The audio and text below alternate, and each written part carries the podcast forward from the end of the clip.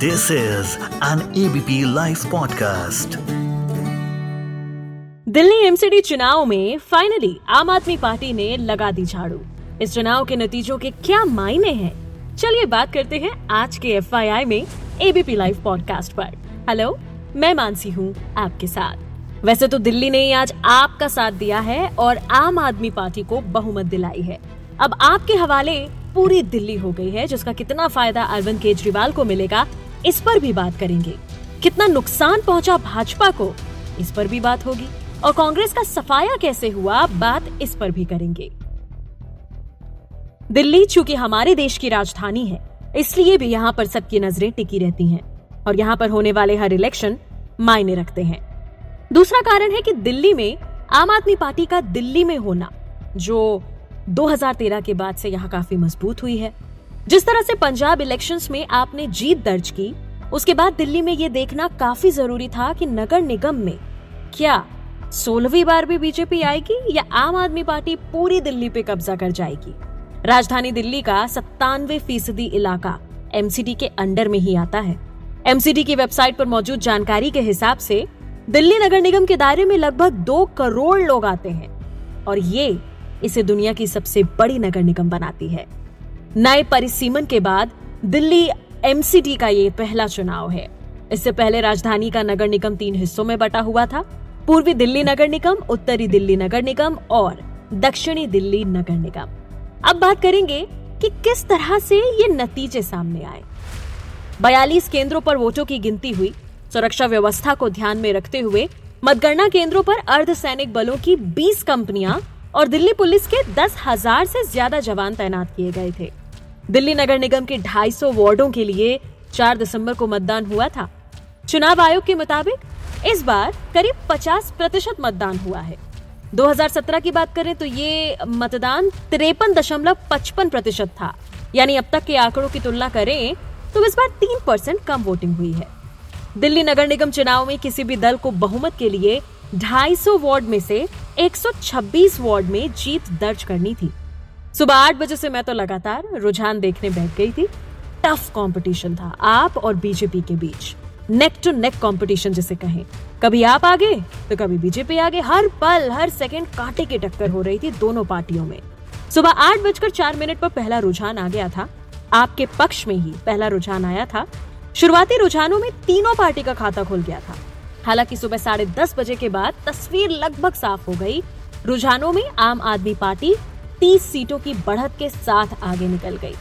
आपके 134 उम्मीदवारों ने जीत दर्ज कर ली और 104 सीटों पर भाजपा जीती है।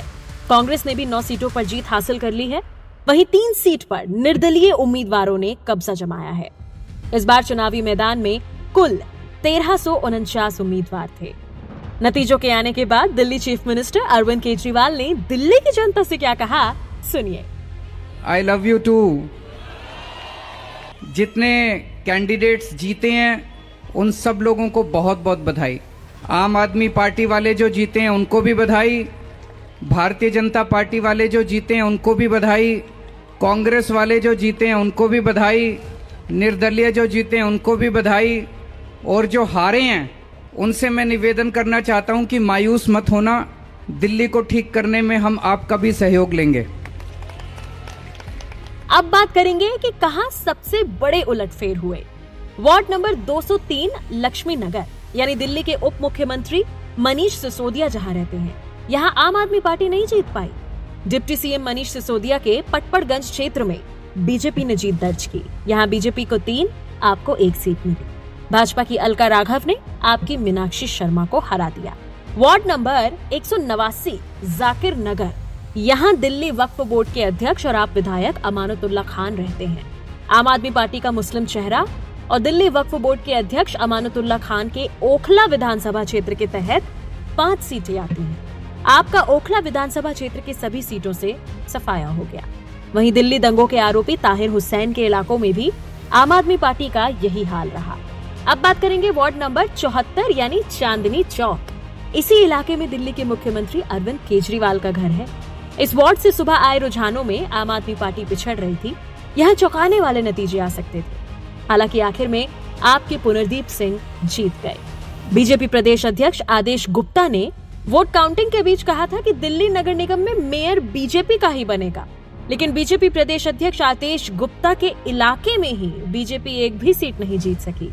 आदेश गुप्ता एमसीडी के वार्ड नंबर 141 यानी राजेंद्र नगर में रहते हैं। आपकी आरती चावला ने यहाँ से जीत दर्ज की। आप सरकार में मंत्री सत्येंद्र जैन के इलाके, शकूर बस्ती से बीजेपी ने जीत हासिल की। यहाँ आपका सुपड़ा साफ़ हो गया। वार्ड अट्ठावन सरस्वती विहार, वार्ड उनसठ पश्चिम विहार और वार्ड साठ रानी बाग। ये तीनों वार्ड मंत्री सत्येंद्र जैन की विधानसभा में आते हैं। तीनों वार्ड में भाजपा को जीत मिली है। अब करेंगे बात एक और उलटफेर वाली बात कह लीजिए या इतिहास रचने वाली बात कह लीजिए या कोई एक नई बात कह लीजिए, लेकिन ये हुआ है इस बार दिल्ली नगर निगम के चुनावों में। पहली बार ऐसा हुआ है कि ट्रांसजेंडर बॉबी को जीत मिली है। यह सुल्तानपुरा ए से ट्रांसजेंडर बॉबी ने जीत दर्ज की है। अब बात करेंगे वोट शेयर की।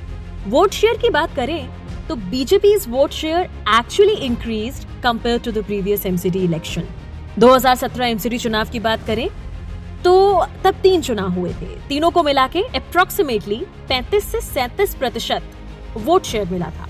इस बार एक ही नगर निगम चुनाव हुआ और वोट शेयर बीजेपी का उनचालीस परसेंट आया, जबकि आम आदमी पार्टी का वोट शेयर बयालीस परसेंट आया।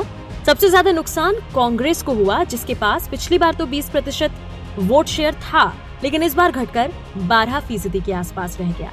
कहने को बीजेपी हार गई, लेकिन वोट शेयर पिछली बार से बढ़ा है।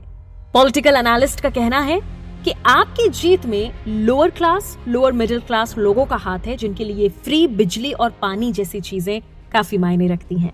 तो आज दिल्ली नगर निगम चुनावों में आपकी जीत के साथ ही 15 साल बाद एमसीडी से बीजेपी की विदाई हो गई है। इससे पहले साल 2017 में बीजेपी ने दिल्ली नगर निगम चुनावों में जीत हासिल की थी। बीजेपी ने तब कुल 270 सीटों में से एक सौ इक्यासी सीट पर जीत दर्ज की थी। वहीं आपको 48 और कांग्रेस को 30 सीटें मिली थी। एक लिहाज से ये भी कह सकते हैं कि अब दिल्ली में भी डबल इंजन की सरकार हो जाएगी और आम आदमी पार्टी की इस जीत के बाद, आम आदमी पार्टी के वोट प्रतिशत में बड़ी उछाल के बाद 2024 के लोकसभा चुनाव में दिल्ली में मुकाबला काफ़ी दिलचस्प होगा।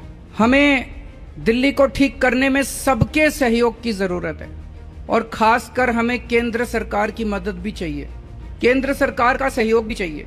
हम आज इस मंच के ज़रिए से मैं केंद्र सरकार से भी और खासकर प्रधानमंत्री से भी, प्रधानमंत्री जी से भी दिल्ली को ठीक करने के लिए आशीर्वाद चाहता हूँ कि उनका भी, प्रधानमंत्री जी का भी और केंद्र सरकार का भी आशीर्वाद हमें चाहिए।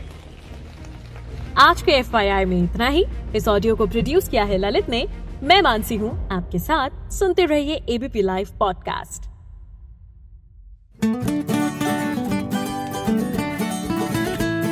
this is an ABP live podcast